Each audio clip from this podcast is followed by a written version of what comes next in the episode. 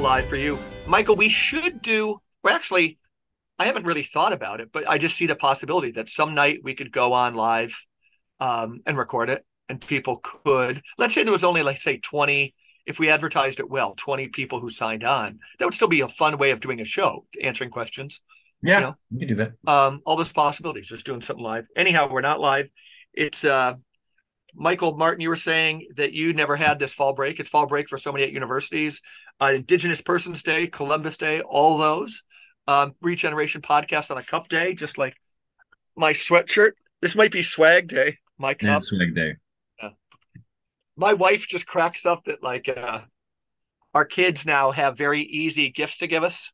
Um, that they uh, they can just make regeneration and some swag and get it to us, and we're happy with it. I, I recently told a friend that um, and she got mad, but uh, she wanted her husband to give make her a chicken coop, and he he was thinking, oh, it could be working. He's not sure sure he wanted chickens. Then I said, Tim, you know, there's a win because once you get somebody their hobby, like it's chickens or my wife, you know, she started beekeeping this year. It makes every gift so easy. Just buy them a beekeeping mug, a beekeeping sweatshirt, a beekeeping hat. And then the lady got really offended. Uh, she's a friend. Maybe she'll listen to this, thinking that that was a that was like a too easy or something. And I can stand by it. That the the swag I got for my wife with her beekeeping this year was a very very nice mug and a very very nice sweatshirt. And she wears it a lot. And again, I enjoyed the regeneration swag my kids make for me. Same here. Speaking of swag, Tell me. Here we go. The next the next issue. Uh, describe the highlights. There's it's no the lowlights. Household of Things, Jesus Imagination, Volume Seven, with cover art by the illustrious Kathryn Oliver, who's an artist, and actually she makes films too. You can check her out on YouTube. Look for Kathryn Oliver, Kathryn K A T H R Y N, and it's fantastic. And actually, Joan Proudman is on the back, which is a pretty extraordinary piece of digital collage. Collage.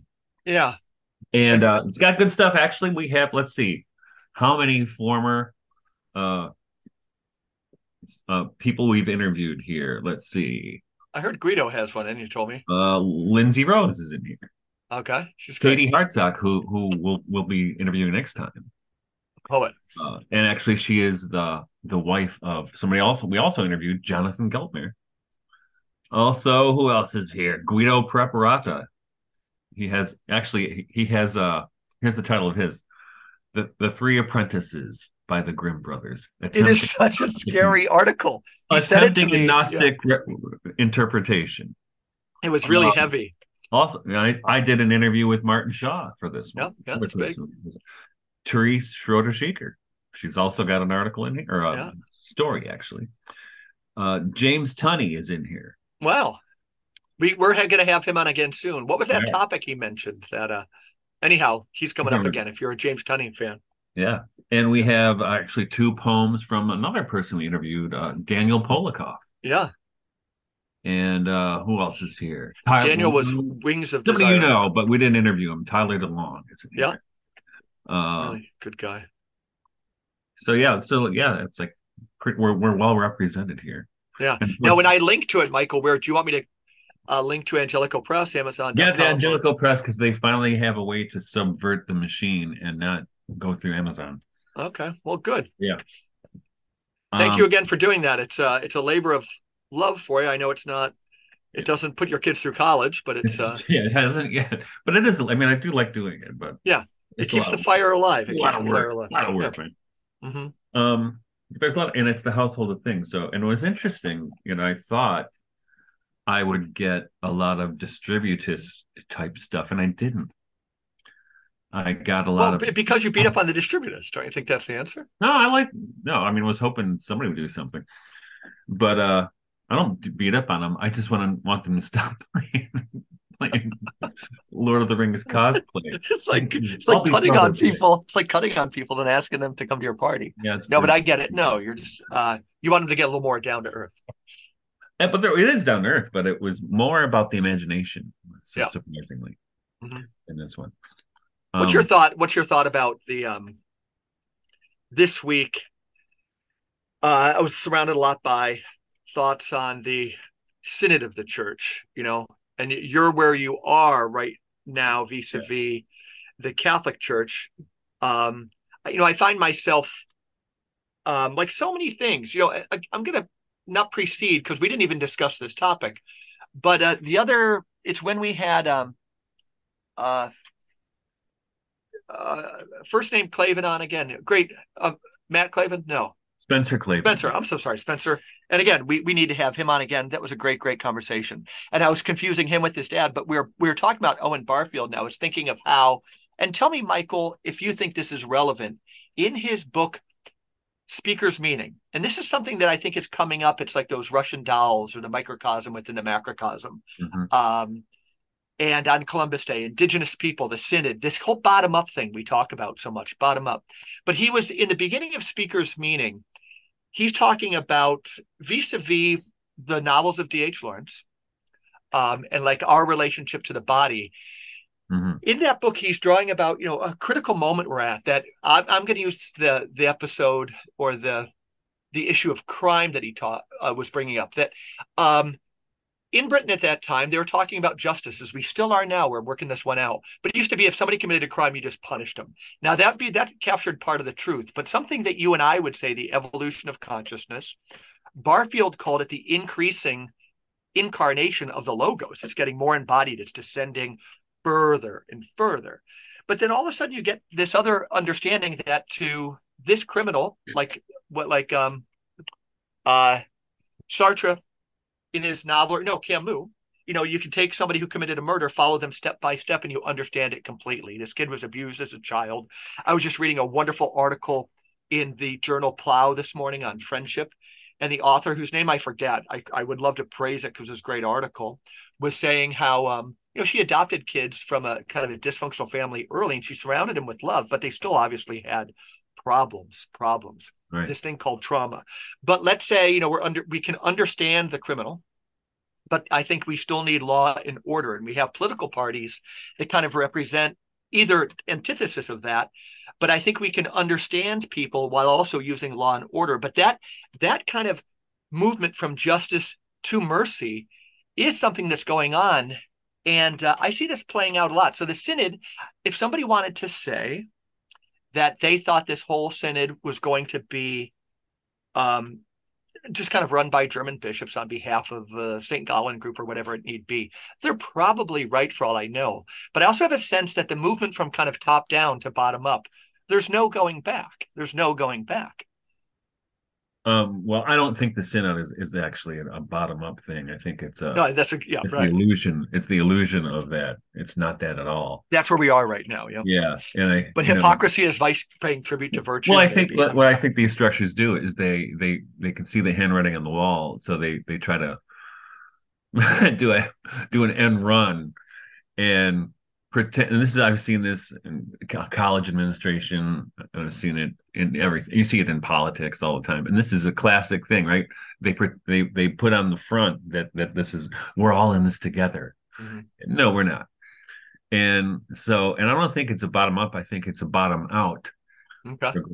that is the one that's helpful and for you know and i but I think you know we're kind of conditioned. Well, we describe are... the bottom out revolution a little bit more than, or maybe that's what you're doing.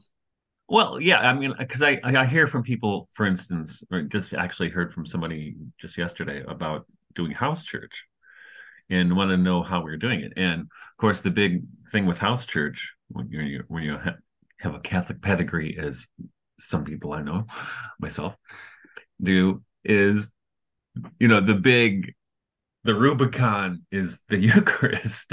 Are you going to do the Eucharist too? Because once you do that, you've crossed the Rubicon and you're like, you're doing the classic Caesar, alea jacta est. Uh-huh. The die has been cast, right?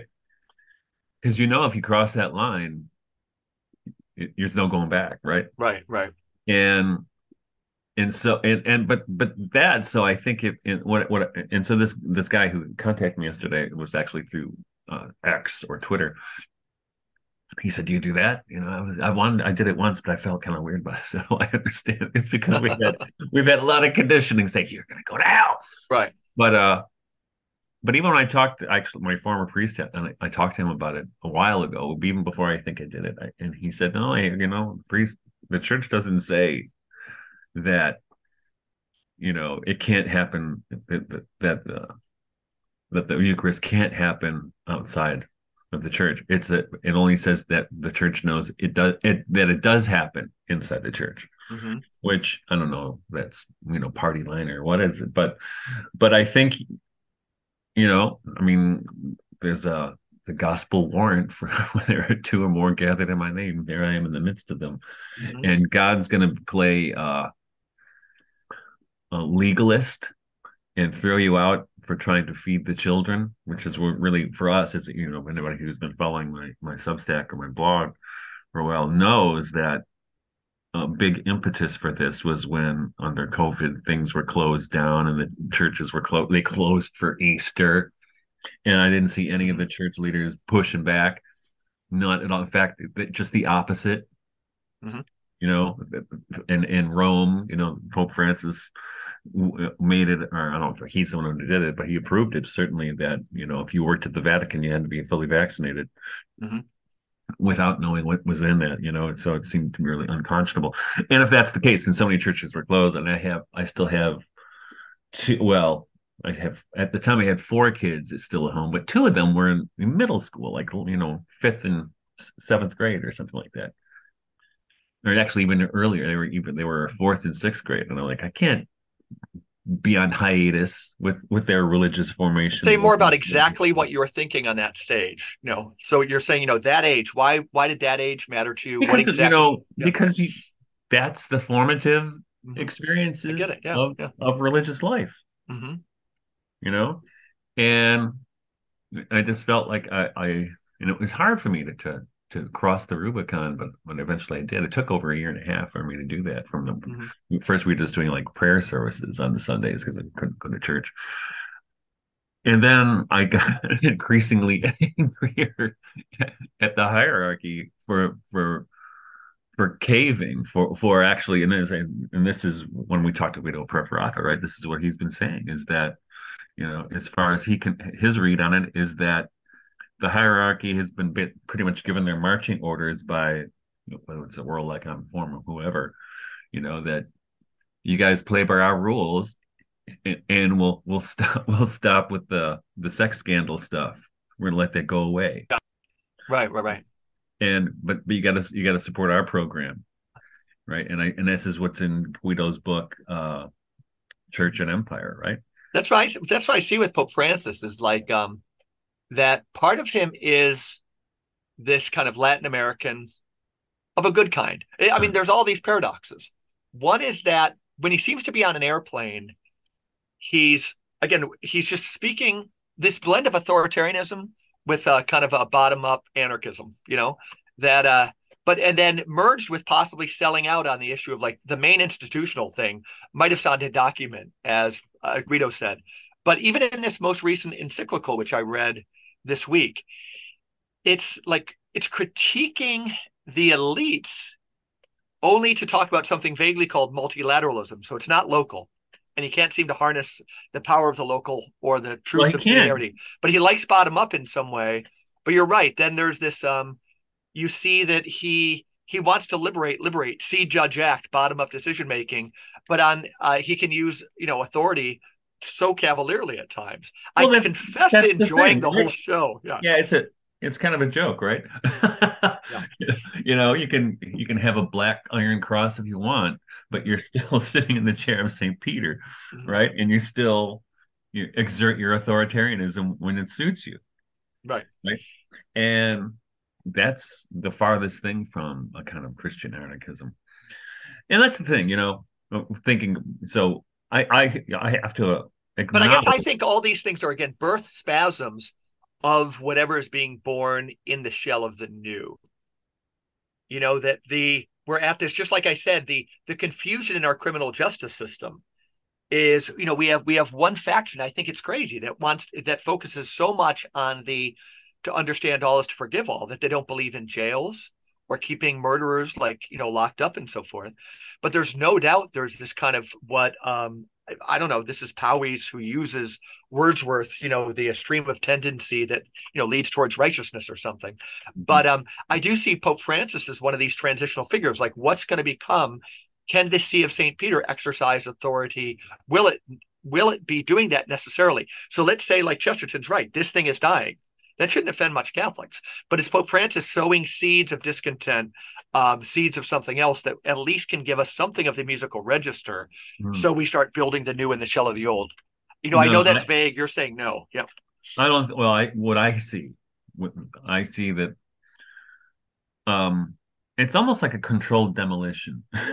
and make no make no mistake, I'm not saying that he's clairvoyant like he's playing 5D chess. No, Just, I, I, want to put that out there. I don't think. No, I think it's a controlled demolition that he's doing, and I think it's at. I'm I'm, I'm assuming that's not in total conflict with what I'm saying. You know, either. I know it's that's, not. Yeah, yeah, yeah. Right, but right. I think it's it's not it's not out of pastoral concern. I don't mm-hmm. think. I think it's uh it's it's uh out of worldly concern. It's yeah. he's he's more and more. And I was you know when he first came out, you remember I wrote I wrote that that guest blog post for Arthur Rossman.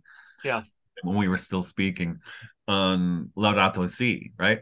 Which I thought was at the time. Like what was your what was your take again, or what got you? uh What got no, you? No, I thought canceled? it was like. In fact, that when I read Laudato Si, I kept looking through the footnotes. I said, "Is this guy quoting me? What? Where is? Where did he get all uh-huh. this thing?" Right. And then I found out later that the some groups at the Vatican had been studying my work. Uh huh. You know, so I was on my own. Maybe they were. Um, but and I was encouraged. You know, I was encouraged by, by and and I don't mean did this involve you getting thing. Right? So I'm a, I'm a biodynamic farmer and I'm yeah. sociologist, right? I and I have, as you know, a very uh, sacred relationship to to to nature, the creation, right? And which, but that does not mean that I'm um the kind of uh stop oil you know person's going to glue himself to the to the to the expressway or to the the highway so people can't go to work or even to the hospital right? And i in fact i hate that and i think it's evil. Um but because I think those kinds of gestures support exactly what these assholes who want 15 minute cities and surveillance like you see in London, right? And that's coming, it's going to be every place before too long and, and universal um, or digital currency, you know, mm-hmm. central bank digital, digital currencies. And they're all pushing for this, right? And, and they do it under the the guise of care or you know safety, just you know, just like the Patriot Risk. Act, right? Mm-hmm. The it's the Patriot Act on stare on hallucinogens. Yep.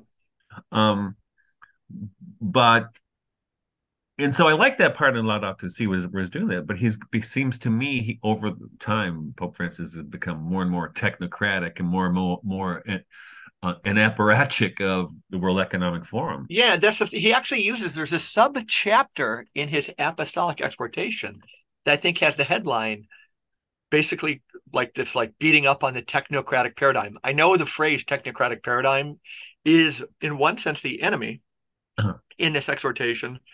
Um, and that's the exact phrase as translated into English. But early on, by um, giving the whole, I always think again, can't we begin as Catholics with the divine feminine, which again is local and so forth? Can our friend Scott Martin would say, like, know the name of your local watershed? Um, We have a pile of garbage the size of Aruba, like out in the Pacific. These concrete things, uh, let's say one third of California is concrete, you know, whatever these stats are. Um, or or your local stats, what's actually going on. But he he spends three quarters of the document beating up on the technocratic paradigm. But I'm just thinking of young people, and if I was betting at Vegas, they're probably right. There's something called probably man-made global warming accounts for something. I don't know how much, but I know that really good double blind sciences, of which there's so few, has still not settled this question. A lot of bright young guys would cringe because they go like, when you're going to stake it that this is a non-negotiable, man-made global warming. When a lot of people can say it still could be accounted for in other ways, not that we're not treating the environment horribly.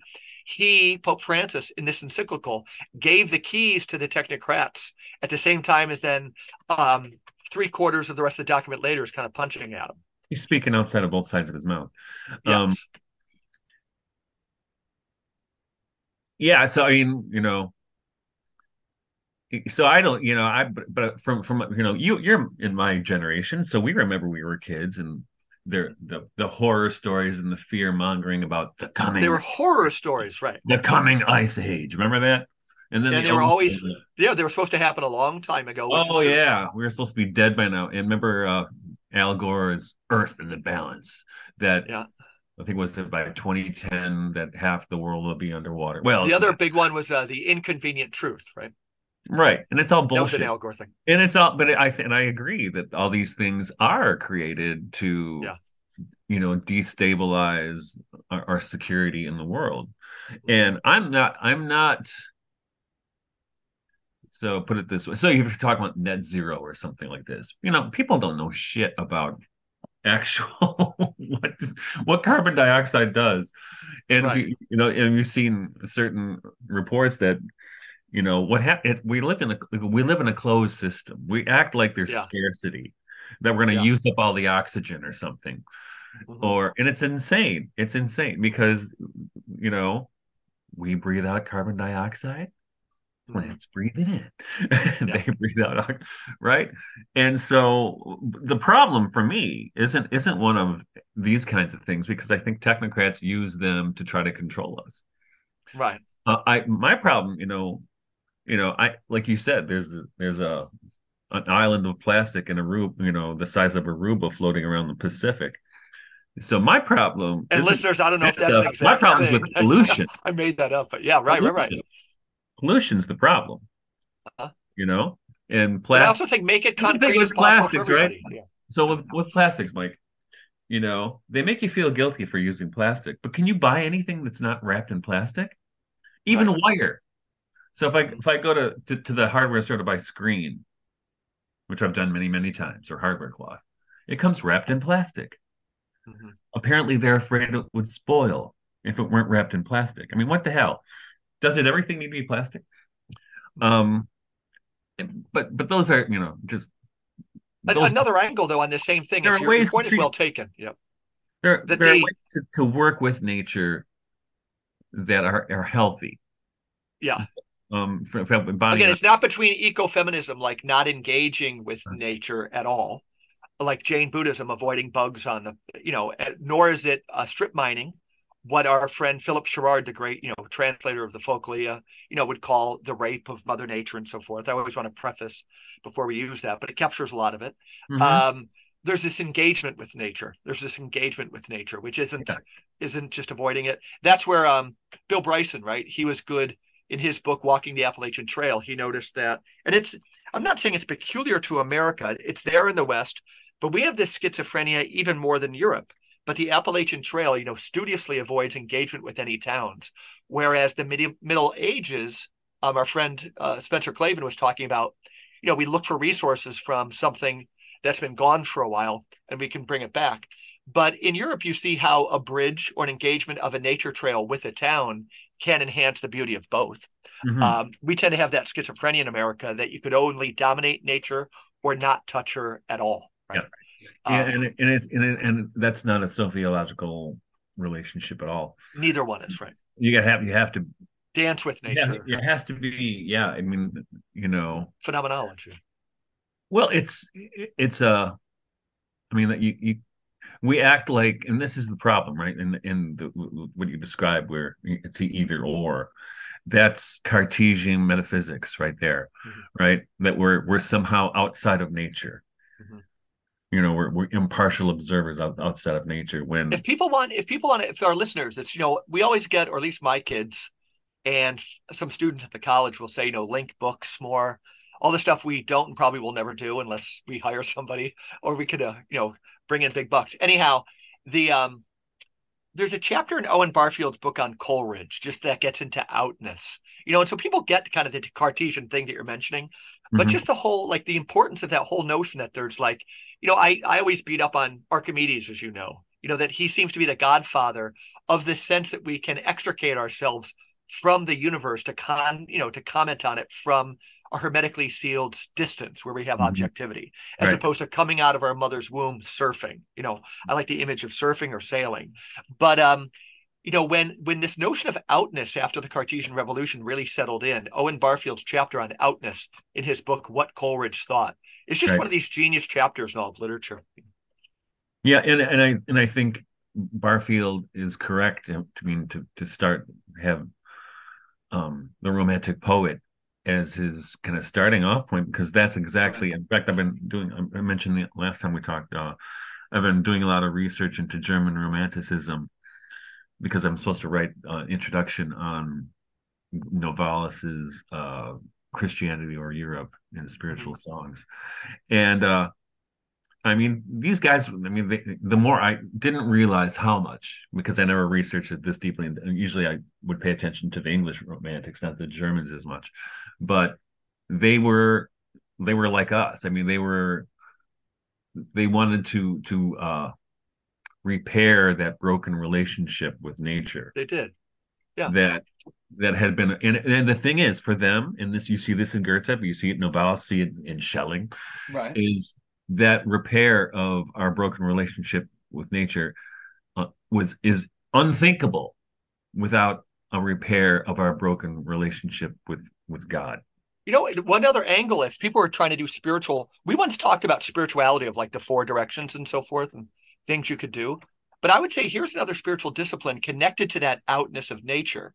And it's something you and I would have in common. So when I describe it, Michael, you understand it. But our our common friend Berdyaev, he labeled himself an anti-consequentialist, right? You know, meaning he just thought that like moral decisions weren't based on what you thought could happen from them. Because he knew that as my my dead friend Stephen Vizinczey, this novelist I've mentioned so many times in his book called The Rules of Chaos, we we have less much less control over the future than we think so again that goes back to archimedes in the sense of being to be able to be outside the universe right. once you let go to once you let go of that ontological fiction and realize we are surfing you actually this spirituality of the present moment this marian spirituality of the present moment and this not trying and just doing the right thing because it's what you should do not trying to play moral chess that i'm going to like dam up this river or poison this river so i can get more food. Just don't poison rivers. Um, kennedy's assassin said i did it for my country. No just don't kill people. Um, this whole moral revolution takes place and the key the key language from Vizinczey that i love so much is um, in a chaotic world, moral decisions are the only rational ones, right?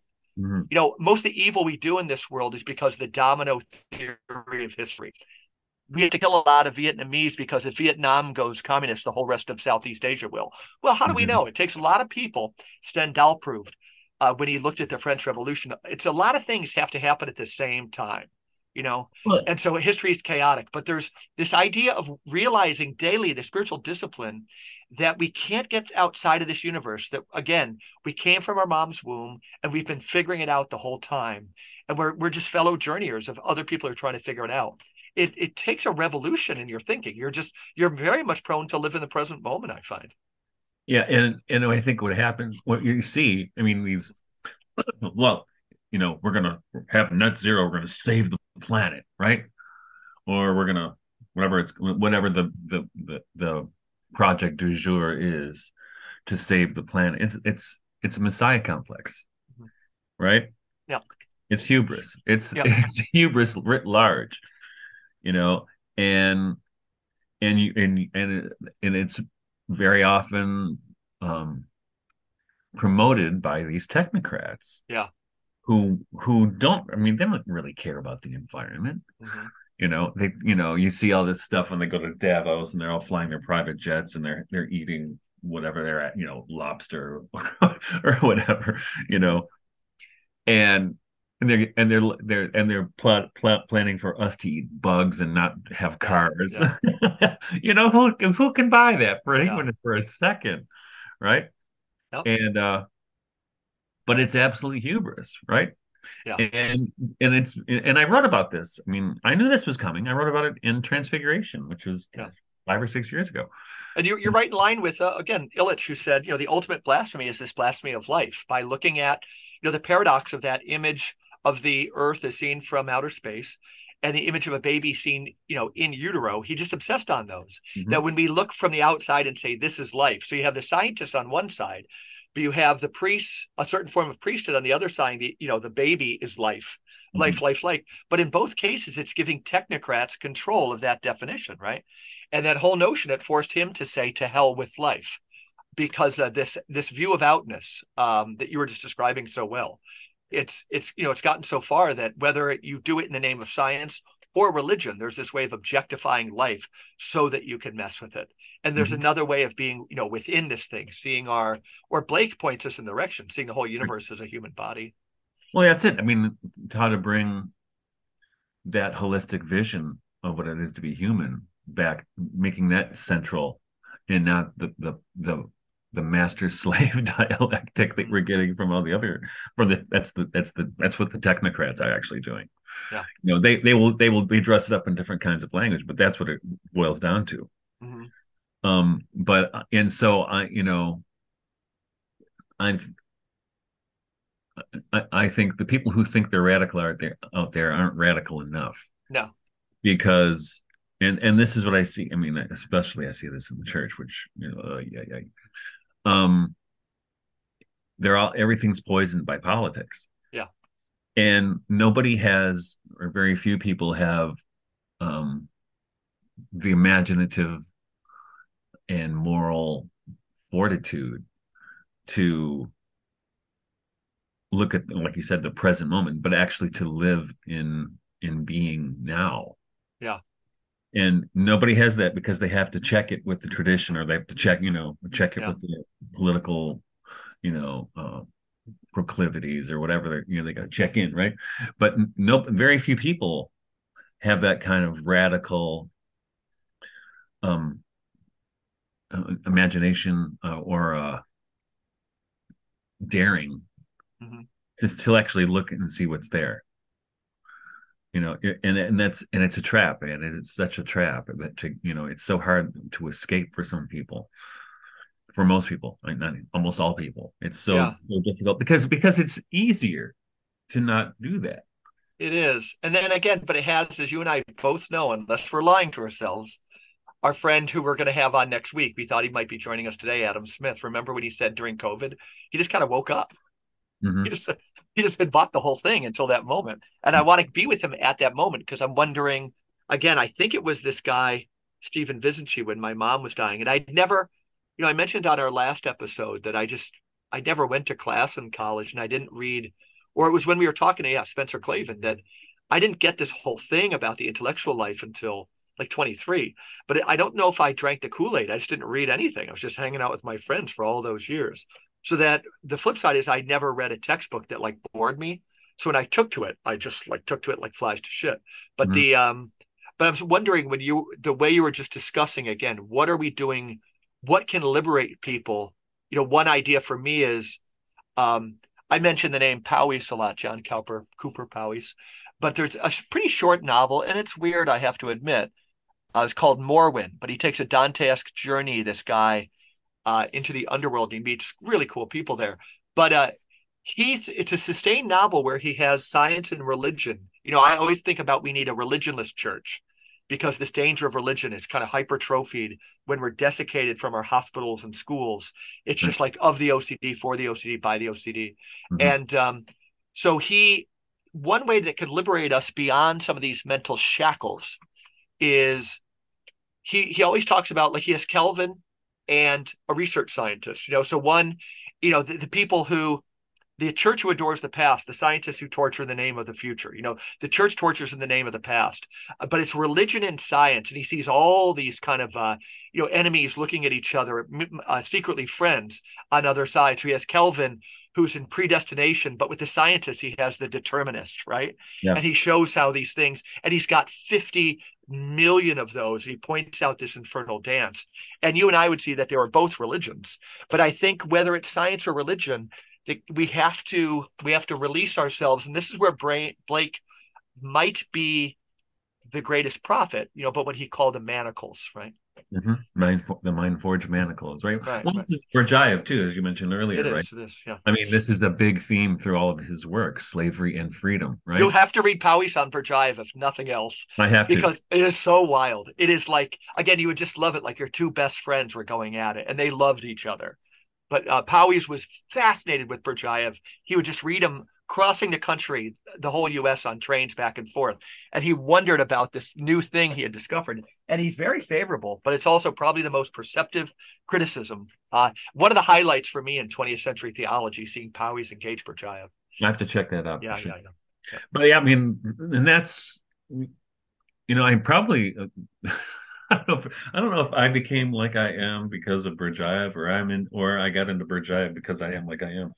But uh I mean he he's a person who had that kind of of of radical daring and imagination. He and Blake, right? Yeah, yeah. Do Truly anarchistic in spirit, but like this huge heart, right? They both well, not only that, personalities. it- I mean, Berdyaev's. I mean, he never left the Orthodox Church, Mhm. but my God, what a what a scathing critique of the ossification of the system right. he exists in his work, right? And this cry, and he, you know, he, I've quoted a lot of times where, uh, you know, he wondered. This is the 1930s because of the condition of Christendom, if this thing called Christianity is really at an end. Mhm. And he said, "I know it's not because you know, you know, I believe that you know Christ will be with us till the end of the age. But but I got to think on the other hand, it looks like it's over." Yeah. And I'm going to say this iteration, you know, like think of, I'm going to go back to the synod for a second, but the, um, a hero of mine, we should do a whole, I don't know what scholar we would have on in uh, after the French Revolution. I think after the social contract in the Bible, the most read book was uh, an essay on indifference. I think it was three, three volumes and it was by a brilliant young um, Félicité de Lamennais, a French uh, and he just thought somehow democracy, this new thing that had happened in the revolution, that he saw the evil of the revolution.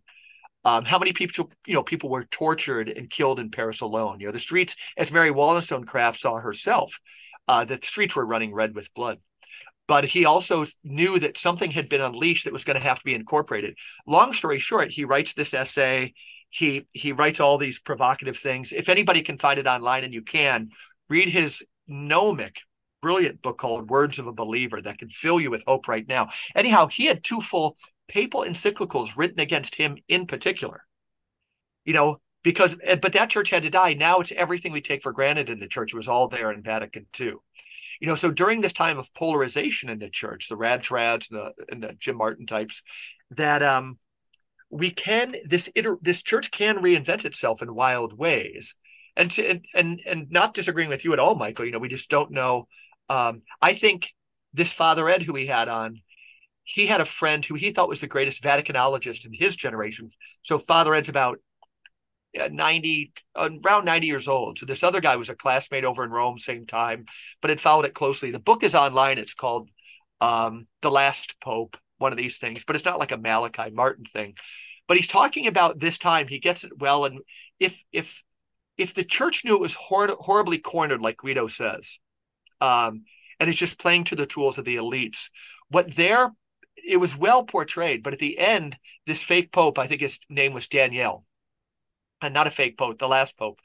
He he tried to change it, but right before he was assassinated, he had written a talk or gave a talk. But what he did is he sold like he sold all the Vatican buildings to like the UN. Now that's a horrible take at the last couple of pages, right?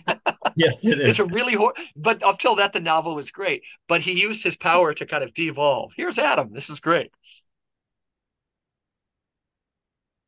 this is going to be a great segue because it's so easy That's too funny. Yeah.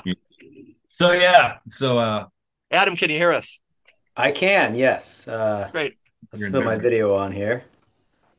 tell me you can you can throw me under the bus because i deserve it i didn't have an in-between confirming email to you we knew we had agreed that monday would work for you it did for me i thought i'd confirm with michael or did you have because i'm guilty but you might have had I don't remember. I re- I don't remember, and I also it's it's. I'm sure you probably reminded me of the time zone change too, and I forgot about that. oh i did not i did not okay. Is, that's exactly it. That's exactly yeah. it. I just got back from class, so I, I, I wouldn't have been able to do it before anyway. So you know what I'm going to do, Michael, is I can break this video. My son will help me into two. We've been talking for a little while, Adam. Okay, yeah. And there's going to be a segue, so like we might welcome people back to the Regeneration podcast. Okay. Michael and I were talking about things from like the bottom up. We were talking about the church and even the synod. Yeah. But Adam, I'm so glad you're here. You've been on the show before, and um, I want to begin because this will tie in uh, the people who are listening to the conversation we just had. Um, we want to talk about a few things with you today. Mm-hmm. And Michael, do you have an, you have at least another 45 minutes or an hour? Do you, oh, Michael? Because yeah. mm-hmm. we want at least that time with Adam. Um, the rereading your review at Front Porch on mm-hmm. Patrick Deneen's book, and then your second one, mm-hmm. um, which I see and you had read you were an engaged reader on something i did for just my own mind to clear myself kind of three essays on the future of religion. Mm-hmm, mm-hmm. but uh, when i reread those those reviews today they were subtle they're great. Your insights are so profound i wanted to say like who are you reading that you can see these things so clearly? But first of all if nobody told you if nobody told you clearly that our listeners need to read these if you're interested in the post liberal thing. Mm-hmm. Um, you're engaging Patrick Deneen, who might be the best known name, mm-hmm. and um, nobody has equaled your thinking on this, bar none, as far as I. Well, thank you. As far okay. as I'm concerned. Thank you. Completely, totally, and singular. Michael, you read the you read the. I've got a bunch of questions, but you read the review certainly of the Deneen book. Mm-hmm. You're, you know, you you know how to shoot from the hip. What was your engagement with that, Michael? So the first question for Adam. Well, first of all, I love the article. Second, second thing, what the hell happened to Pat Deneen? a lot of people are asking that. Yeah, because he did not. I mean, because I, I when I got on Facebook, I don't know, 12, 15 years ago, he was. I used to, you know, interact with him uh, occasionally. He seemed like a pretty smart guy mm-hmm. who didn't seem to have extreme views, and I thought he was a pretty clear thinker. But then I haven't gotten this turn over the last few years with you know with him and what what are who are those other guys? The post liberal, uh, uh, post liberal posse, yeah. Uh, yeah. Uh, uh, the the guy at Catholic University, yeah. Um, the Augustine Gladden Pappin is one of well, them. the Gladden Pappin, and then the theologian Chad Pecknold. Mm-hmm. Yeah, yeah, all, all very smart guys. Yeah. Yeah, they're, they're smart guys, but I don't get. It seems like a kind of Catholic triumphalism you know, which I don't get. Mm-hmm. And it seems like, in fact, when I read your article, Adam, where you basically where you're saying, you know, they just it's they don't it's not that they don't like the system, they don't like the guys who are running it now. So it's like those guys are assholes. We want to put our assholes in instead. And, yeah, and that's my basic read. but you, you do you do break it down right? so well. You know, you and do Rod break Dreher it down. So doing the same thing, right? Mm-hmm. Yeah. And I don't get any of that. Yeah. It's, yeah. And but, I'm like you, Adam. Mm-hmm. I say, you know, I'm probably more conservative and more radical than those guys because what are you doing? And when you answer, Adam, you know, in, include yeah. include your distinction between um, rights and values. You know, I yeah. think it's a key. Yeah, yeah, that is really key. Let let me real quick shut my office door. Absolutely. it might get loud, people. Yeah the post liberals are going to come and take them down. That's right. Yeah, that's right. I don't think there are any post liberals at my university, so I don't have to worry about it. But yeah, rights and values. I, I think that's really, you know, I, I have the review of Deneen's book, um, followed up by a review of uh, Danielle Allen's book, and I yeah. think it really the, comes. It's a really, must read to read them both. Absolutely, yeah, really is. That, and it comes yeah. through really well when you read the two together. Maybe when you read my two reviews together, it, it's especially but each of them works with the other. No, I was saying your reviews together. I mean, oh, okay. but again, yeah. they are what you do is again, this is a one-two punch. Hopefully, you have a third or more coming, but it's so. Yeah, I mean, so I, I, there's plenty to read on this, and yeah, you you can do a whole series of. But yeah, I mean, I think. Let's see. It's a huge topic. Post liberalism is a huge topic these days. I I was listening just yesterday to um, uh, a podcast with uh, John Gray, the political philosopher. Yep. Oh, he's yeah. brilliant guy. Yeah. yeah. really brilliant. And he, I didn't know he's still alive. Yeah, he's he's still alive. He made a joke about that actually in the podcast. How he's about dead, but um, he, what was he saying? He was, I mean, he was you know kind of lamenting the the the fall of liberalism. It's basically it's over. Liberalism is over. Part of that is the idea that liberalism is or was this era when it was possible to have open debate with people you really disagreed with, but now we have all this censorship, that kind of thing. Mhm. But um, he said that one of the things that has been the the death knell is moving all political issues into the realm of rights, where you you can't, you know, once you declare something a right, as opposed to a value over which you might, you know, have a contestation, Mhm. um, you take it out of the political realm altogether. And I think that is that that's what Deneen recognizes, and it's why he calls for, you know, the rise of a post-liberal order because that's what liberalism has done. It's kind of an anti-politics, and even a liberal like Allen also recognizes the same thing that uh, liberalism has kind of, you know, made a mistake. Um, you know, and one minute on rights too is just to say that like we talk about Simone Weil a lot, um, Mhm. But she's just one thinker, and I'm not saying that she's the only one. But just new you know, even rights talk for those haven't, you know, you obviously this is second nature to you, uh, Michael and Adam. Mhm. But like you know, some people just look at rights and say like, where are they? How you know where do they? Um, do they exist? This would be Simone Weil in the absence of human obligations. She would say we can't even talk about them Mhm. without talking about how they're met. Mhm. Um, other people would say they're infinitely malleable. The Mm-hmm. people, you know, and this is to your point in your reviews, that the people who just deem rights, they're infinitely malleable. So I could extend it to the right to have sex with my dog. Um, it's, you know, it's language, but just, you know, to break that down a little bit, you know, rights and values, why Yeah, they're so I- dangerous. Yeah. Yeah, I mean it's it's it the the the progression, and I use that word kind of you know advisedly, uh, where more and more things are considered rights shows you the danger that you're talking about. It shows you that malleability. Uh, the the word is like a black box. You can just put everything you want into it. As soon as you can stuff it in, then nobody can tell you not to do it anymore. Um, I mean, I think we see that like uh, that's often that's you know people accuse people who worry about that kind of thing of the slippery slope fallacy which is uh ridiculous since you can see that we're at the bottom of the slippery slope right Yeah. right now yeah but um but yeah i mean the the proliferation of rights i think that the key point that gray was making is that the proliferation of rights is is one of the the really clear death knells of liberalism because once you have everything uh, categorized as a right, then you no longer have that kind of open space where where you can debate, where you can talk. And if that was the hallmark of liberalism, it's not compatible once everything is is reduced to a right, which then must be policed by the state to make sure no other people are violating the rights and and so on.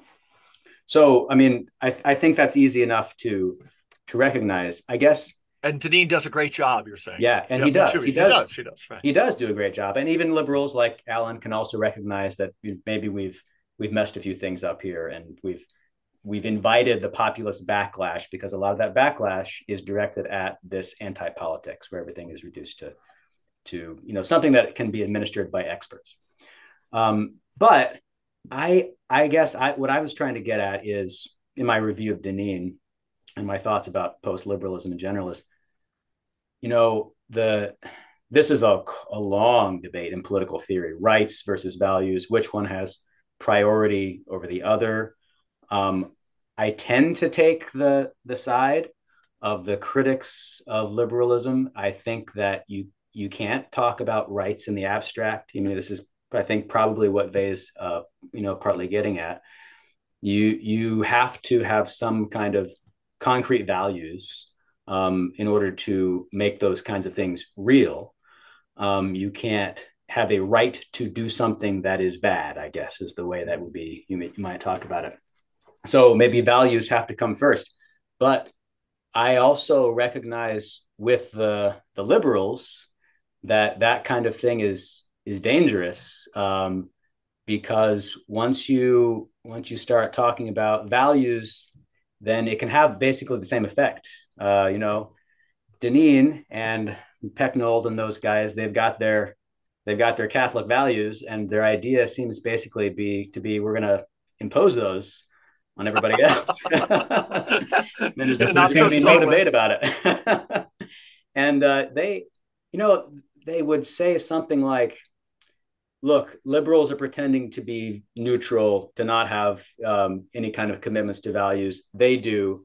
We have commitments to different values. We're just being open about it politics is a contest to see who is going to be able to impose their values on it's everybody Bush. else. Yeah.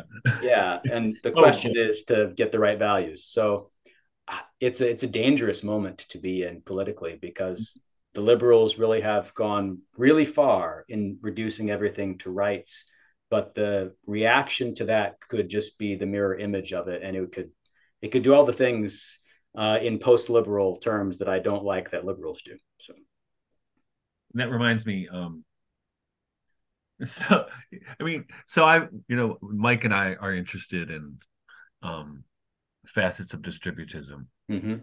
and, and but here's the thing though so i can't remember how it came up but i was interacting with somebody on social media who, who was a self-proclaimed distributist you know Mhm. the the classic type and and i was i was wondering you know how you know could could we could a, uh, an alternate to the way we have our politics set up right now and our economics be be, be feasible Mhm. You know through a kind of dis- you know why can't distribute why doesn't nobody else uh, experiment with distributist principles and Mhm. basically his idea was well we can't do that until everybody goes to the latin mass oh my god shoot me That is a real thing. That is a real thing. Yeah. Uh-huh. and i couldn't believe like what the hell am i talking to this guy for No, that goes to that goes Yeah. to your point, Adam, in the essay but that's too. that's what Deneen and, and co are Right, doing right, essentially right They are, and that's Yeah. the you know when you talk about the cathedral, Adam, that Mhm. you know if it sounds like it's just a brutal takeover of politics to say Mm-hmm. do it our way, Mhm. it can be softened by saying, oh no, we want to you know we want to we want to raise the culture of Mm. the world, have the schools, the universities, and everything. Mhm. But where where at least Michael and I, and I know you and Tara would be sympathetic. There's two things. One is you point out that those institutions swallowed those people. Mhm. Radicals wanted to change the universities, and Mhm. they became tools of those oh institutions. yeah my and the other one is that you know again we need to um um we don't we don't need to alter things like hospitals and universities we need to change them fundamentally you know Mhm. that's regeneration of all these institutions say Mhm. more about that Yeah, I, I mean, I, I think, you know, I mean, another thing we might end up talking about is um, what I'm trying to do about technology um, Yeah. on campus. it's a huge part of your reviews yeah Yeah, I mean, and it relates to this point, I think, in a strange way. Um, you know, the the McLuhan line is the medium is the message. Institutions are mediums. I mean, they they are um, things that contain messages. Like there's sets of rules, and incentives. that's the central Illichian insight Yeah. right Yeah, very much so. Mhm. And um, I I feel like there's this tendency, this weird kind of tendency among the most liberals who I, I actually think should should know better um, that to to forget that to think that to think along with the liberals as if um, institutions are these neutral containers and that the problem is that they've been stuffed with bad values values that have been disguised as rights. Okay i, I kind of agree that that's that's something that can happen but they've been mhm. they've been stuffed with these bad values. So we can just take those values out stuff them with the right values and then things will work out i don't i just don't think that that's how we should be thinking about um, institutions at all especially these days when the massive size of institutions makes it obvious what their independent effects are on people regardless of those people's values Well, Um, and, let me ask you this, Adam, because it Mhm. seems to me, and Mike and I were talking about this earlier, that there's a, a captured quality Mhm. to is to to liberal institutions like the colleges and universities, Mhm. and I think it's by design. Mm. Um, and, and and it's the thing, same thing. It also mirrors the design of the hierarchy of the Catholic Church. So you Mm. have assistant professor, deacon, Mhm. associate professor, priest, full professor, bishop, but both of those systems are orchestrated to weed out the troublemakers Mhm. right Mhm. and so and not only do they weed out the troublemakers but they encourage conformity because whoever goes along gets along right Mhm. and that's that's uh, we find ourselves in a unique problem right now in fact when i was at marygrove college before their un, untimely demise but they deserved the demise um the the the english department where i was at, at a liberal arts catholic liberal arts college there was almost nobody who was catholic Mhm. in fact, it was very hostile to the, uh, the very idea of being Catholic in, in this institution because they had gradually just kind of compromised themselves into a, a, a realm which they have no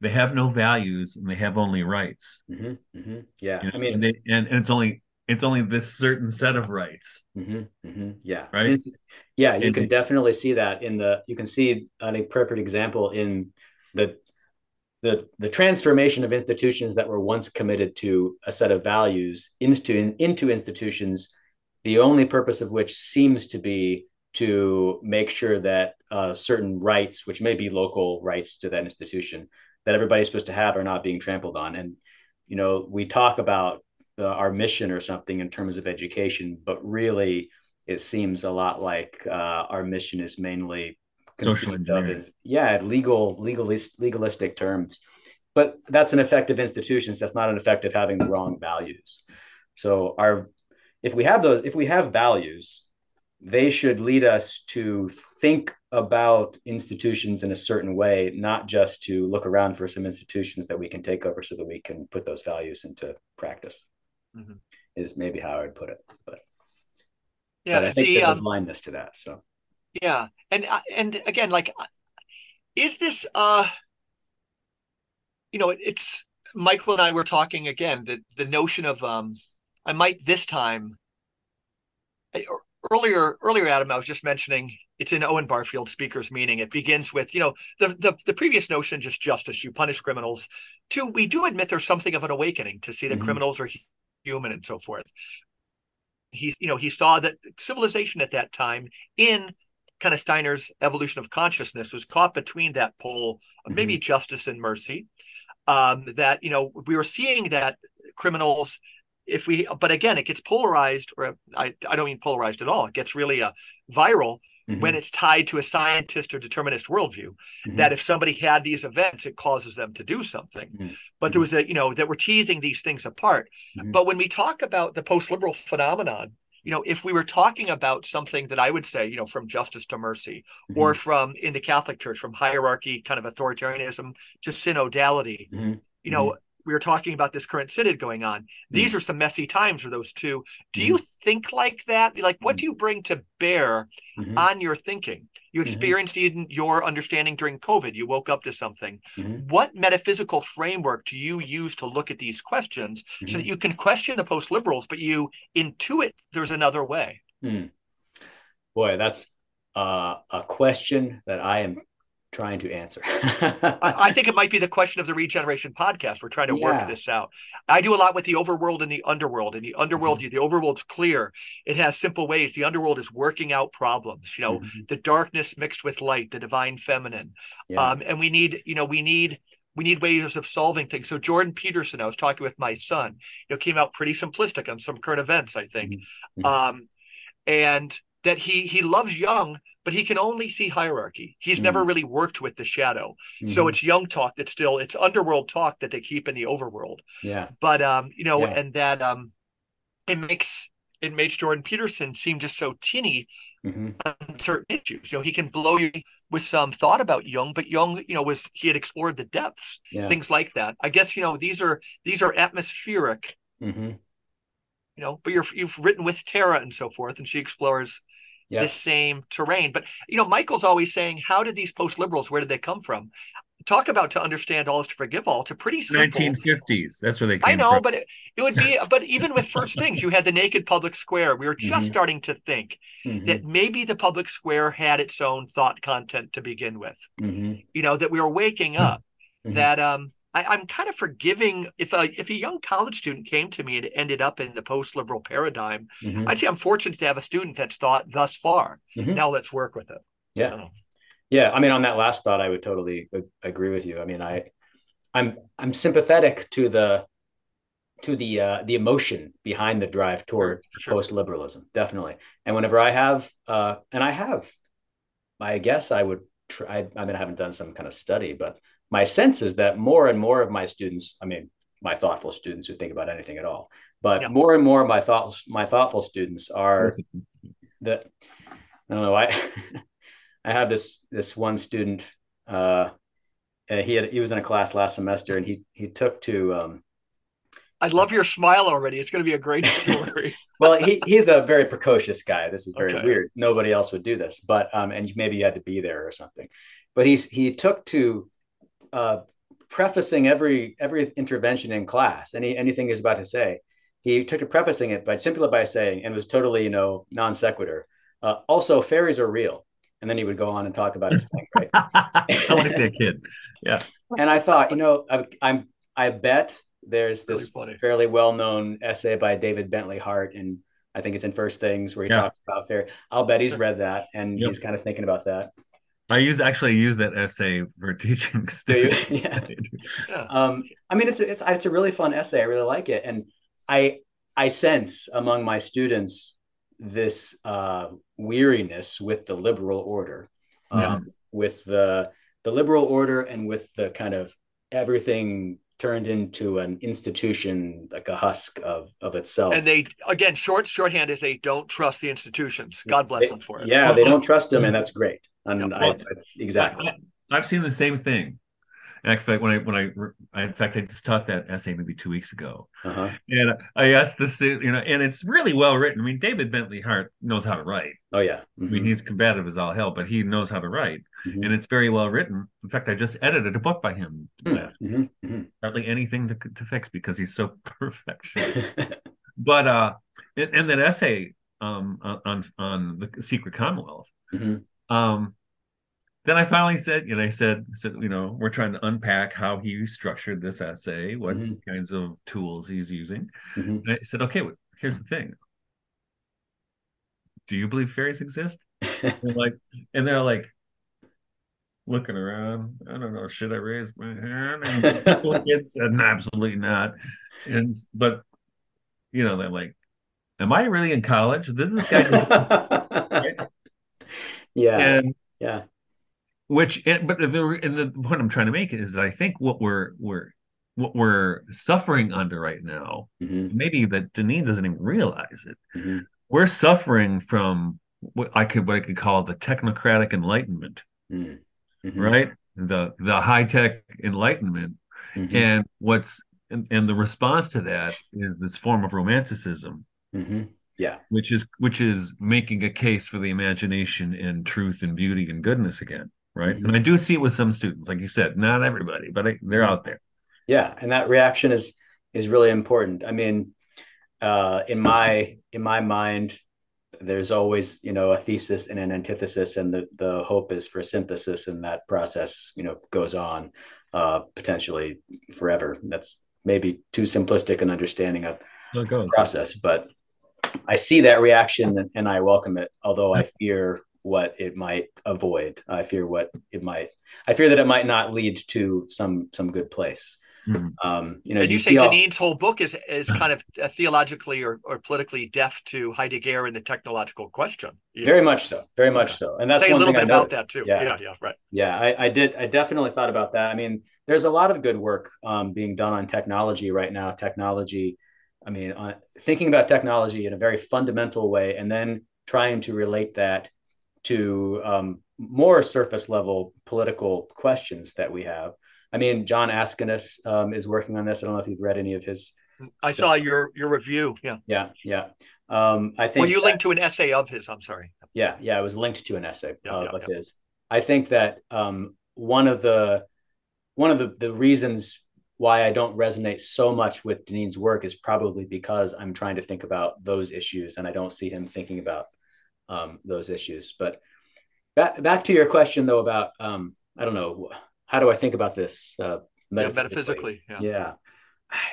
Yeah. I, mean, I so I am uh, giving a talk at the Front Porch Republic conference next or this month. Uh, the end You and Paul Kingsnorth and a, yeah. that's right. awesome. Yeah, I'm really excited to meet him. Actually, it's Yeah. going to be really fun. Ho- hopefully, I'll be there. My my third baby is due also at the end of the month. So, no Uh, it's an easy decision to make. It sounds hard, but when it's well, you know, I mean, it you go depends for the on the baby. timing. You choose I'll- the baby every time, right? yeah, Come on, obviously, honey, I'll you did it twice fine without me yeah. obviously I'll be there for the birth uh, over Yeah, Uh, Paul. Race Kingsnorth. an hour later, sure. Yeah, yeah. Ho- hopefully, I can do both though. But Yeah, yeah. um, anyway, I the title of my talk is "The Politics of Reenchantment." Hmm. and I've I haven't written it yet, so I don't know what I'm going to say. But um, I my first thought is like I'm a weird person to give this talk. I'm a weird. You're a not. You're the one we need to hear. Go ahead. I I uh, this I don't know if this is an honest way to describe myself or not, actually, but um, uh, Jürgen Habermas once said that, or maybe it was Habermas, some some German theorist, um, said something like that he was not religiously musical. Like you know, people don't have an ear for music, so he didn't have an ear for religion, something like that. I don't, and I work for the church. well, sometimes I feel like that. Sometimes yeah. I feel like I I don't really have an an ear for the metaphysical or something. Uh-huh. Um, but I'm, but on the other hand, I I feel like that's not true because I have a very strong reaction to and a distaste for that kind of technocratic enlightenment that you were that you were talking about, Michael. And it, and also I have to say that um, as I've gotten older, certain things have happened, COVID, um, things like that. I have become much less kind of dogmatic about what is and is not real. And I've become much more confused about the exact distinction between the literal and the figurative, for mm-hmm. example. Mm-hmm. Um, haven't figured that out yet. But anyway, I I think I'm probably not the only person who it doesn't seem like I'm the only person who feels some kind of pull of reenchantment and doesn't exactly know how to describe it or whether you're just kind of making it up in your own mind or mm-hmm. or something but it seems important and it also seems somehow connected to all this stuff that I was already interested in, you know, political theory kind of questions, liberalism, mm-hmm. post liberalism. There seems to be something afoot basically. Let's stay with this a second because I don't know. Yeah, I was going to say before you, I, even before you started speaking there, we mentioned Paul Kingsnorth, who I greatly, greatly admire. Mm-hmm. But you're a more dangerous thinker than he is, I believe. you are.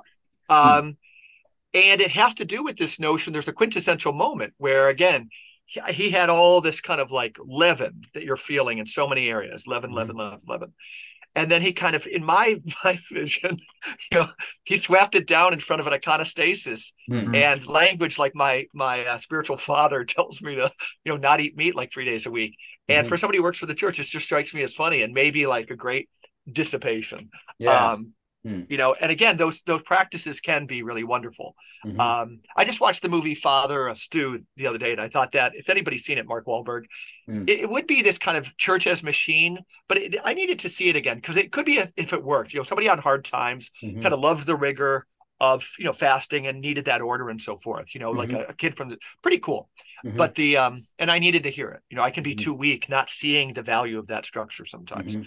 but uh, i still think it's fading and it's crashing like the university system or the hospital system yeah mm-hmm. um so like what are we going to do let's just admit it's crushing but uh what do you can you say a little bit about that transition point as they now say they use it too much this inflection point yeah do you feel that with your journey you know i remember during covid you wrote you gave me the language i was searching for. Mm-hmm. You wrote an essay on trying to go to church. Mm-hmm. You know, mm-hmm. that captured yeah. that captured so much. Can you can you hang around that atmosphere a little bit? Yeah, yeah. I, am really, you know, uh, you're. I feel that tension that you're that you're describing, right? Like the kind of, uh, the on the one hand, a, a draw toward enchanting things, uh, you know, the ancient tradition and the the all the stuff, the paraphernalia that seems, you know, cool, I guess, mm-hmm. to to somebody who grew up like me in a evangelical church where the sanctuary was just an auditorium and you might as well have felt like you were in a corporate retreat or something like mm-hmm. that, right? So I, I, can I can feel that that kind of, um, but I I also recognize how easy it is to identify that with the thing you're looking for or the the the enchantment that you're that you think is out there in which case you end up just repeating the same mistake which is to to turn it into like a machine. Like it was, i guess kind of idolatry right? Yeah. This is the quintessential thing. Stay there. Yeah. yeah. I mean it's i don't think it's anything new. I think i think that this is a perennial problem for humans. How to how to give form to something um, without imprisoning it. Uh, without turning it into something else. I think that on the one hand, most people, I'll put, I'll put it like that, most people need some kind of concrete form. On the other hand, there's always this danger in any concrete form you know, it's it's a it's just the relate. I would I would say that this is the relationship between law and grace. It uh, is. That is, you know, so central in Paul's writings in the New Testament, in particular. And maybe my impulse is to say something like there's a historical um, waxing and waning here, where there are um, ages where we're building up forms, and then there are ages where the forms become so obviously corrupted and so legalistic that the grace gets lost. And then people go looking for that grace and it's a dangerous time but also an opportunity um, because things are going to get destroyed which is good because they're bad but also then we i think i think people do need some form but that form is always dangerous yeah i was i i think you know when i mentioned dangerous see you're dangerous and i'm insane maybe because you know I I do I get I get the waxing and the waning and I get yeah. the cycles mm-hmm. but you know I've taken the risk and again Adam it's fun to think that you're you're actually a very sensitive reader of my own kind of insanity on front porch but the um and again like you know when I saw that blog a really intelligent person that started with Tara and I would see your name with comments and I hadn't seen your writings at front porch mm-hmm. I never made the connection but the um the um oh I did. I just completely lost my train of thought on that. I'll come back to it. There was something. Okay. Yeah, it's the whole thing. It would be the Illich. Oh, it would be so. In my writings, I mentioned that you know we have those. It's like Oswald Spengler is true up to a point, unless we move from the age of Pisces mm-hmm. to the age I want to make something like that. Mm-hmm. Um, we're in the third movement of the symphony. Mm-hmm. The you know the opening harmony, then you have the discord.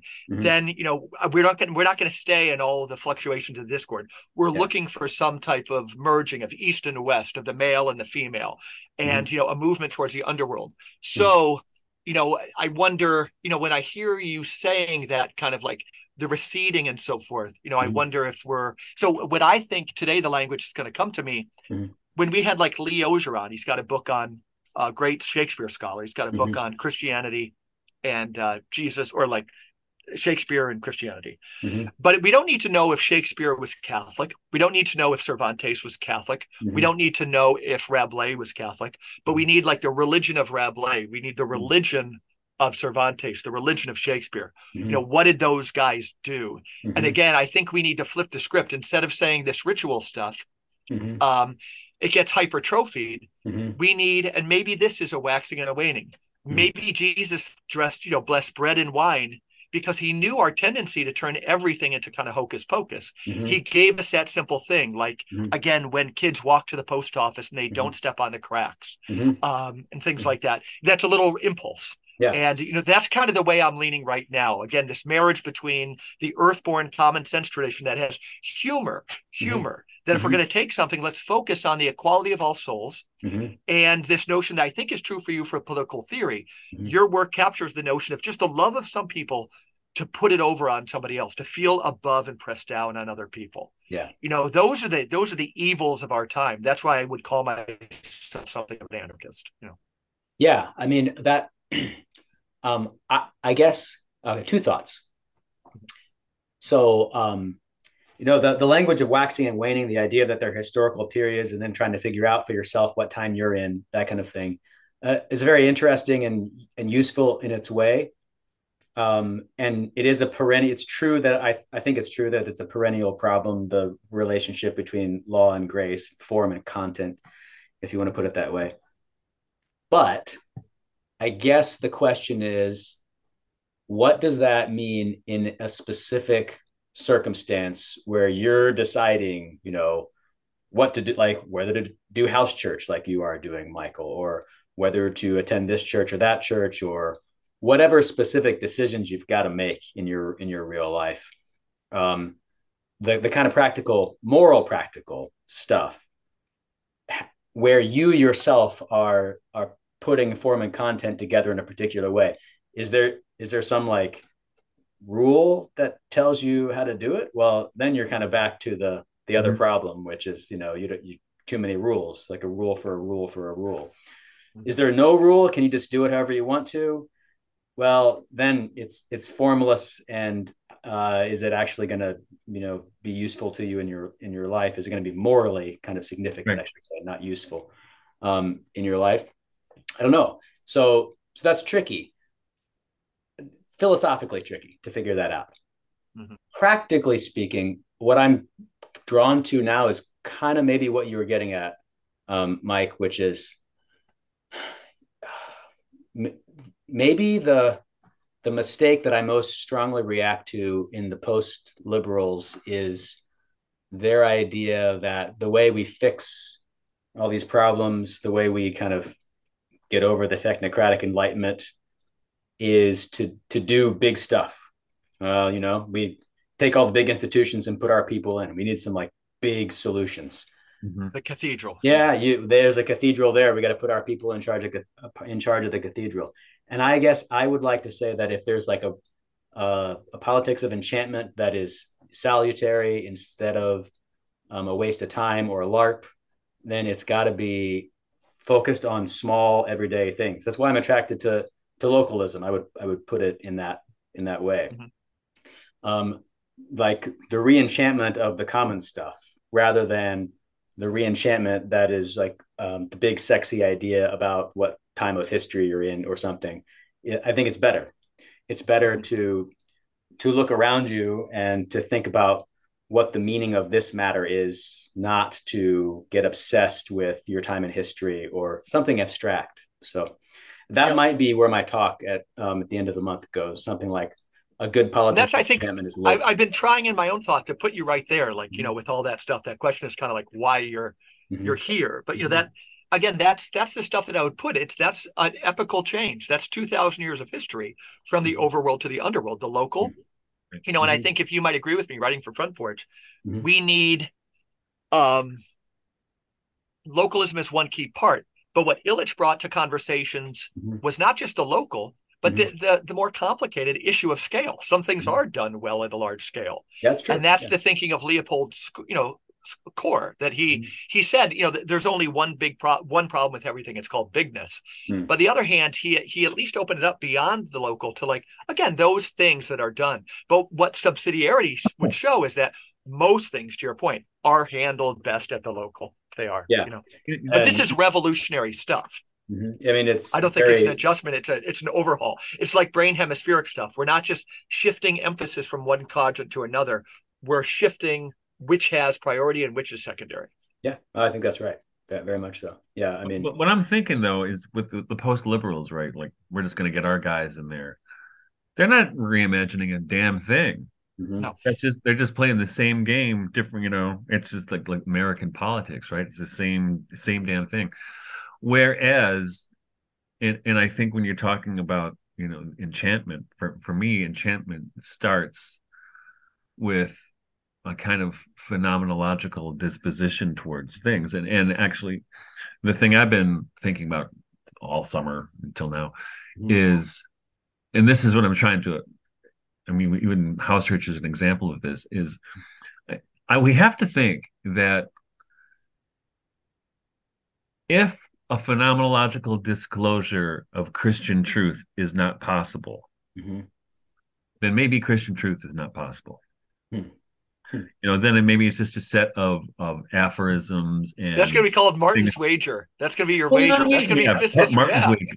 Yeah, Martin's but, wager. Remind me of that because I'll forget it. But it's going to go down as Martin's wager. Martin's wager. But but we were here, Adam. We were here uh, when Mike and all invited Martin's wager. Go ahead. Hmm, hmm. Now, don't you think that otherwise all, all it is is uh, you know, signing your name to a set of um, well dogmas or whatever you're going to call them, right? Yeah. You just yeah, I you know I agree. Do you sign? Do you, you know? Do you agree to Yes, I'll do this. Fast on Wednesdays and thir- Fridays. Yes, I'm going to do that. Get a spiritual father. Got it. Check. Right. but, but those are those are external, right? And so, is it possible to disclose Chris, Christian truth through a, a, a, contemplative relationship with things? Mm-hmm. You know, mm-hmm. a phenomenological disclosure of where it it reveals itself to you. Mm-hmm. Mm-hmm. Yeah. Otherwise, it's you know who cares. Mm-hmm. I mean, I, I do like that because I think if that happens, I mean, this is a classic thing in theology, right? The mystics versus the theologians. Yeah, right. Right. And, but I think what was interesting for me in phenomenology through Husserl and through Heidegger for sure mm-hmm. is that was a, at least a moment in Edith Stein where the mystics and the theologians could became the same person mm-hmm. in a way, mm-hmm. Right? Because you then you can then you can return to form, mm-hmm. and hopefully it won't become an island. But mysticism is getting more incarnational. That was the purpose of me sending you that quote, Michael Martin. I'll read it for Adam that, you know, Thomas Merton, the beginning of mysticism is really out there. Merton saw everybody in a consumer district of Louisville mm-hmm. shining like the sun. And mm-hmm. this is echoed in this quote I sent to Michael as a text this week from uh, uh, Saint Mother Maria of Paris, an Orthodox saint. Mm-hmm. The churching of life, I love churching, not Christianity. Mm-hmm. Um, the, and this is what I think it's all about: is the realization of the whole world is one great church adorned with icons, persons who should be venerated, honored, and loved, because these icons are true images of God that have the holiness of the living God within them. Mm-hmm. You know, again, the the incarnation, the increasing incarnation from icons to faces, and mm-hmm. that's Illich through and through the the human body sitting next to me. Tell yeah. me, Adam. Yeah, your answer is going to be more interesting than anything I'd say. Well, I mean, there, that just brings up so many thoughts, and it just sends me back into the tension that we were talking about, and then I'm constantly, you know, trying to think through. So, uh, something like that, like um, Merton standing in the con- the commercial district and seeing all these shoppers with their faces shining. Uh, on the one hand, that's that's where it should be. That's where it's at. Uh, yeah. I yes, I recognize that is taking them out of being consumers to individual mm-hmm. human persons, unrepeatable yeah. human persons. Yeah. Yep. On the other on the other hand, if if the if what that means is, I mean, and Merton wouldn't say that this is what that means, but um, if what that if if our if the implication of that to us is that oh well uh, you know it's fine if everybody is just a mindless consumer walking around because you know if you see them right their faces are shining. Good point. It's a really good point. Right. And um you know i i think that some of the attraction that we were talking about of the, the post liberals and and others like them or, or people who are talking about reenchantment is to say you know um yes j- even if you're just a mindless shopper still you know you incarnate the presence of god or, or something um the response to that ought to be I, I might think to try and make the world more beautiful um and less of a commercial district which is but the, the other one would be i'm always thinking now of prayer being instead of like bouncing off a satellite hey god mm-hmm. help this person Mm-hmm. If you if we developed through the inner resources the ability to look at people like they're shining like the sun, mm-hmm. um, through you know, there's a way that that turns the people into the thing you're observing, right? That's mm. Goethean science. Yeah. And it, I think it, as we as we get, we're taking away this, you know, that's the whole Powesian critic of like all everything except this story of the Good Samaritan having the presence of like a kind of a jealous God above it, right? Mm-hmm. So how about doing good because it's good? Yeah. Um, let's stop worshiping the God of thunderbolts. How about the victims of thunderbolts and things mm-hmm. like that? Mm-hmm. As you know, Adam, from reading my stuff, this is you know this is the direction I think it's all coming. Yeah. No, I mean I, that's a really good point. That um, seeing people's faces as they really are can have its own independent effect.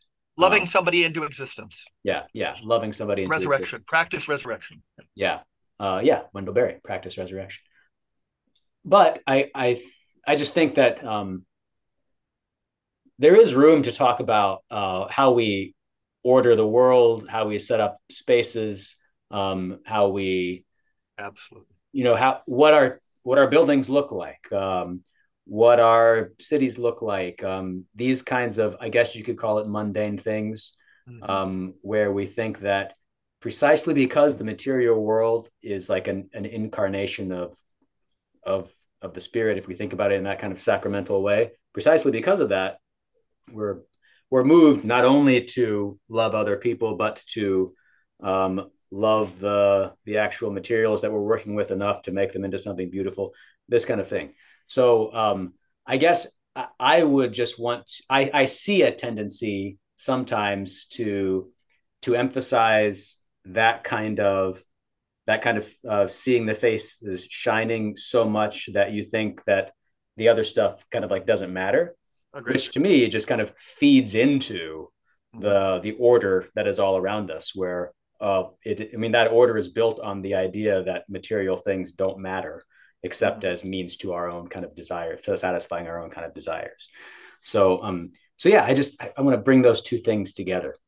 uh, it's kind of bringing them together. Something that I learned at the monastery mm-hmm. is that that mundane, that mundane living with other people. Mm-hmm. And again, like think of the city as choosing people who are just like you, certainly politically. Mm-hmm. You know, it's what Stephen Vizinczey called imperial provincialism. You know, go to New York City and you spin the color wheel and it's gray and everybody everybody looks different, but they all find people who totally agree with them on politics. Mm-hmm. But to live in a hamlet of hemlock localism, you're going to be engaging in phronesis, you know, people mm-hmm. who think differently than you. And then certainly at a monastery, the only thing these guys had in common was being Catholic. But you mm. can't run from them at all. It's like a mm-hmm. very large nuclear family. Mm-hmm. And then you work it out. And then you know, the, at least the goal of monasticism in that way is from not running from somebody, you have that same experience of Merton that he had in the consumer district. That mm-hmm. under these robes that look exactly the same, you mm-hmm. see all those faces shining like the sun. And that kind of brings together shopcraft as soulcraft with something, I don't know. Yeah. Yeah. I mean, and then, you know, in the monastery, you're also doing with together with these people that you have to learn to live to live with, you're also doing all these mundane things. You're you know, we have a casket building monastery. You're building the caskets mm-hmm. or whatever the craft is that you all practice, or just the the work of the monastery. And yeah, exactly. That's the idea is to to bring those two things together.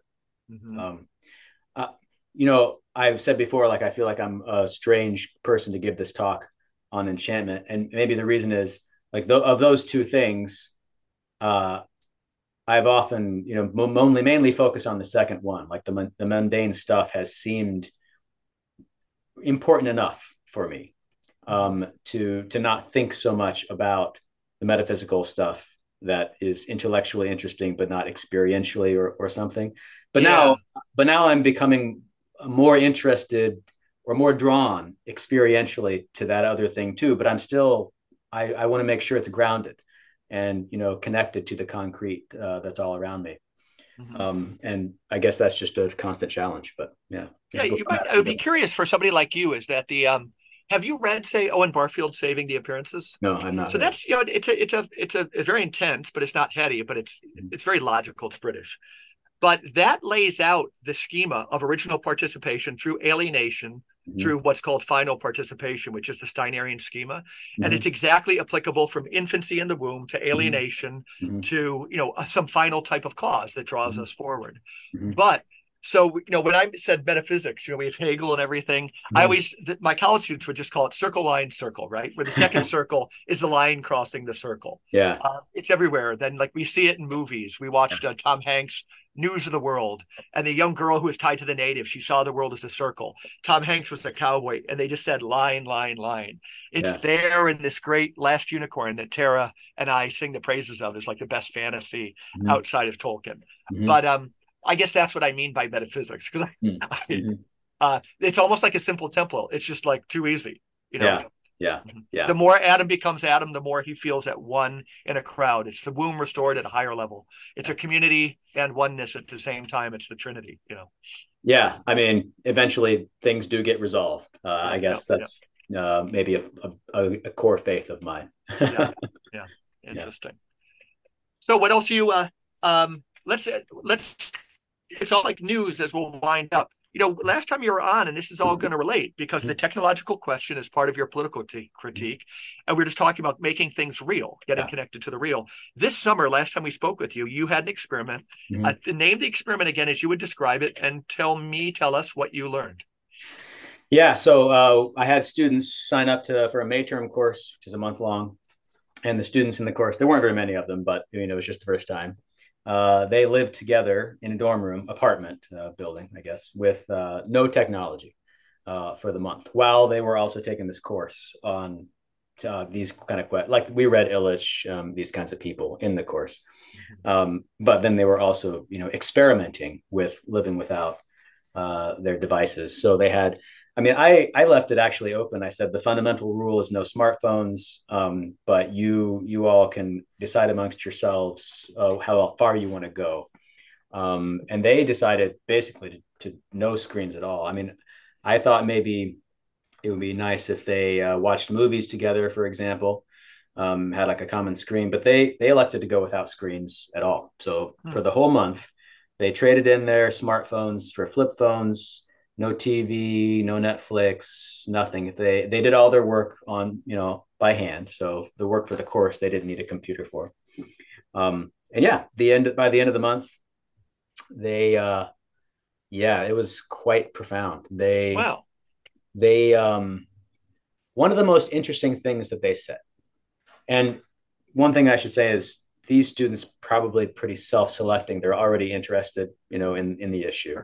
Um, so they didn't have to be pulled, you know, dragging and screaming into into the dorm. They they wanted to try this. So so that caveat aside, um, one of the most interesting things they said was that it was much easier than they thought it would be, hmm. um, and that they, you know, people talk about tech addiction. You know, you're addicted to your phone or whatever, and they decided that they were not. They were like, ah, it wasn't an addiction, just like a just a bad habit. And one of the insights that I thought was interesting was, and I'd never really thought about this, but it's possible that um, a lot of times when we, including me, um, talk about this problem of of you know getting addicted to your to your technology, we're actually kind of like playing into the hands of the people we say we're against. Like we're we're blowing it up into this problem that is so bad. Like oh well, it's an addiction. I probably can't do anything about that. I, I might as well just you know keep mm. going. Whereas if it's not something like that drastic for most people, then it's much more um, pra- you can you can address it, and that's what they did. Um, and they came out and they said they I don't know what they're doing now. Several of them I haven't you know seen for this you know semester yet, but um, several of them last I talked had decided to keep going without a smartphone. They're just going to use their flip phone, um, and they they picked up new interests. One guy took up the mandolin, uh, spent his weekends at a worthy undertaking. Yeah, mandolin Michael. Yeah, exactly. And he, uh, you know, he spent his weekends at bluegrass festivals, just like going and like jamming with people and things. And that's what I used to do when I was a kid. well, that's what more people used to do when they were a kid. Not that, yeah. yeah. but yeah, right. You know, something like that. And we talked a lot about this, but how this is going to sound so nostalgic, but people don't. We're older than you are. As as as much as they used to. They don't do uh, things. They don't do things. They they don't. You know, they don't. Like when I was in college, we were always organizing our own things, you know, yeah. like stupid stuff, crazy things. And we were cow tipping. Yeah, exactly. I mean, climbing up the radio tower and putting flags on top and like, you know, stuff like you're supposed to do when you're a kid. Mm-hmm. And uh, my sense is the kids just, they don't, they don't have much of a life like that. Mm-hmm. And the, I think one of the things that the kids in the, the, the dorm discovered was like, just like how to do that, I guess, how to like make your own fun, you know? Yeah. you have to.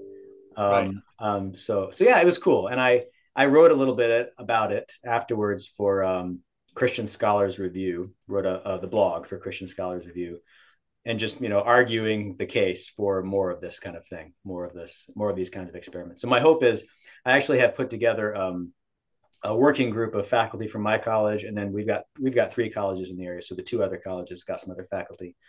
We're we're trying to come up with more ideas like this and trying to build some some kind of constituency for I don't know whether it's another tech like a permanent dorm option maybe or student clubs mm-hmm. that where people who want to reduce their tech use kind of get together and go out and do things together without they don't require the use of technology. Nice. Who knows? But but that's where we are. So well, yeah, I, I had that same experience with students. I, really I, I, always ask them, how many of you can play an instrument? Yeah. Nobody. Mm-hmm. How many of you do whatever? Go mm-hmm. camping? Nobody. Yeah.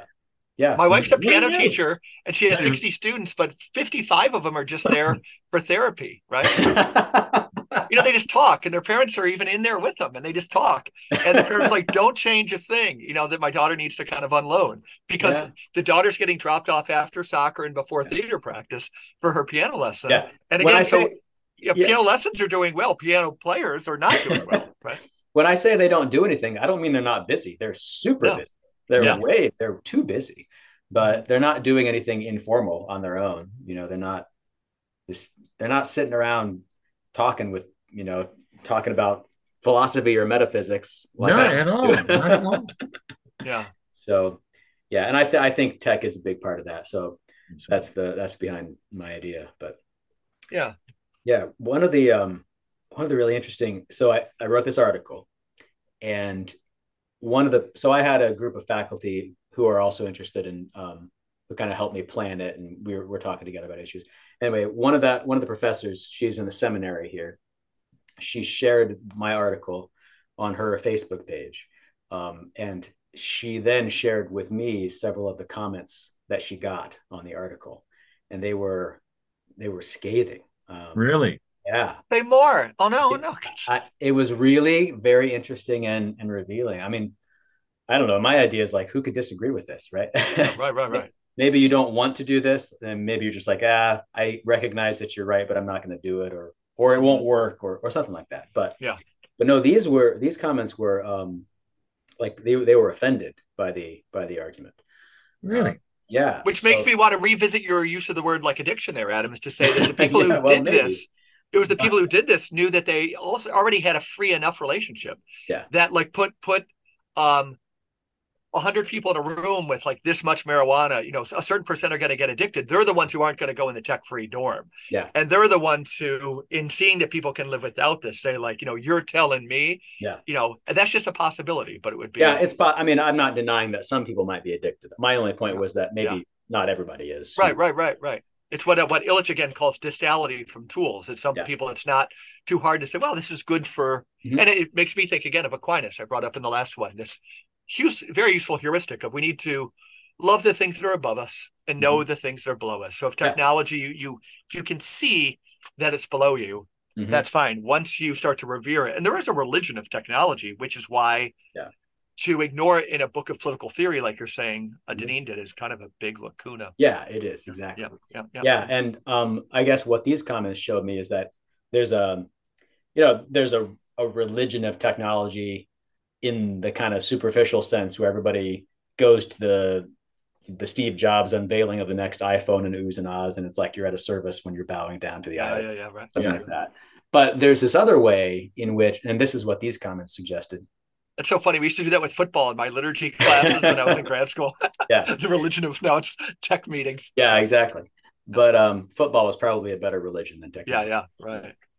Um, so one of the comments was uh, from a person who was I, I, believe since the professor who shared it is in the seminary i think that these were seminary students of hers wow. i'm not sure about that but um, it it kind of would it made sense a little bit based on how they talked but um, mm-hmm. one of them was very offended because um, she thought uh, that it excluded she or she, i'm not sure if it's she or he but anyway they were a they were disabled and my argument did not take i briefly mentioned something about you know the objection what about people with disabilities who use technology to overcome their disabilities? And i she she thought that i was very dismissive toward people with disabilities and how they rely on technology. Basically all the comments were all about how if you do something like this where you try to you know kind of reorganize space and time. We're talking about institutions, right? Institute like the medium that we live in. If you try to reform the medium so that maybe they're more directed toward the value that they're intended to serve, um, that you're going to end up excluding some people, and any mm-hmm. exclusion is is always bad. Yeah, that gets your your idea of uh, values. Yeah, yeah, exactly. Or rights. I mean, that's a right. That's a exactly, right. Not, exactly. Not and I was going to say you could say like neurodivergent people yeah. this way of living, yeah. you know, and then your then your whole program is shot through. Yes, right? exactly, exactly right, and it, it, leads full circle back to what we were talking about before, like mm-hmm. with with the rights versus values.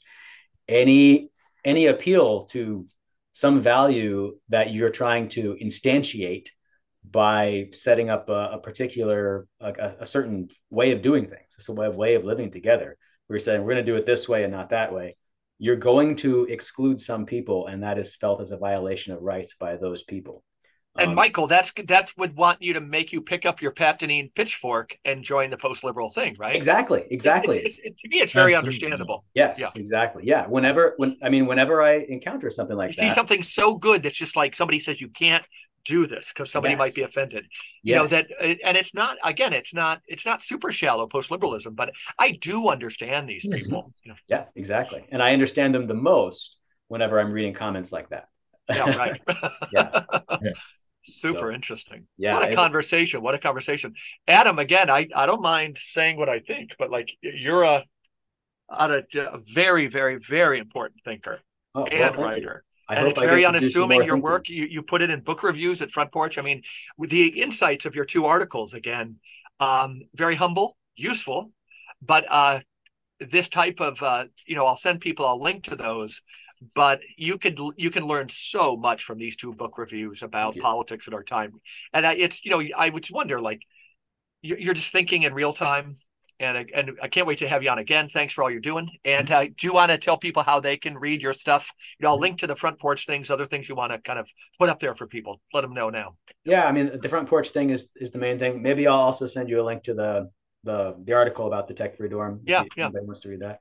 I mean, um, at Front Porch, I'm actually I'm I'm in one of the associate editors now for Front Porch. Great. Oh wow. All right. So, um, so I don't know how much I'll be writing for them. Actually, I might be you know a little too busy doing editing, but sure. But that's probably where I'll end up. I keep intending to get back to the Substack, but you know, like I said, now we have the third child on the way. Yeah, yeah. Michael and I have both been there. You know, yeah, it's so. a different world for me. I don't know if I've said it here, but I was telling a young dad the other day. He's got three kids under 5 mm-hmm. The real sense of liberation didn't come until winter in upstate New York, when I could tell my four kids. We had four kids in five years. Mm-hmm. Uh, that like get on your winter clothes and get in the car. So there's no more car seats and no more putting their boots on or so much as a mitten or helping them look to find anything. Yeah. In the winter, when I said get in the car, I just thought like much more than my youngest just graduating from college, much more than anything. I was liberated as a man. And it's yeah. very difficult until then and beyond, but it's difficult, but it's the best work ever. Yeah, it is. It is very much. It's very difficult, but it is. It is the most important thing that's ever Absolutely. happened. So yeah. yeah. Yep. Well, thanks everybody. And my people, Jesus the Imagination, where can they buy it, Michael? The new issue. Well, you can get it. I go. I would recommend going to the Angelico website to get it because they they they found a way to go outside of the man and not have to get get it through uh, Amazon. So mm. so yeah. do that. But it's also on Amazon. It's also at Barnes and Noble. I'm sure it's other places as well. Okay. And I'll do as I always do. I'll link to your Patreon and Substack. And we will see everybody here again on the Regeneration Podcast next week.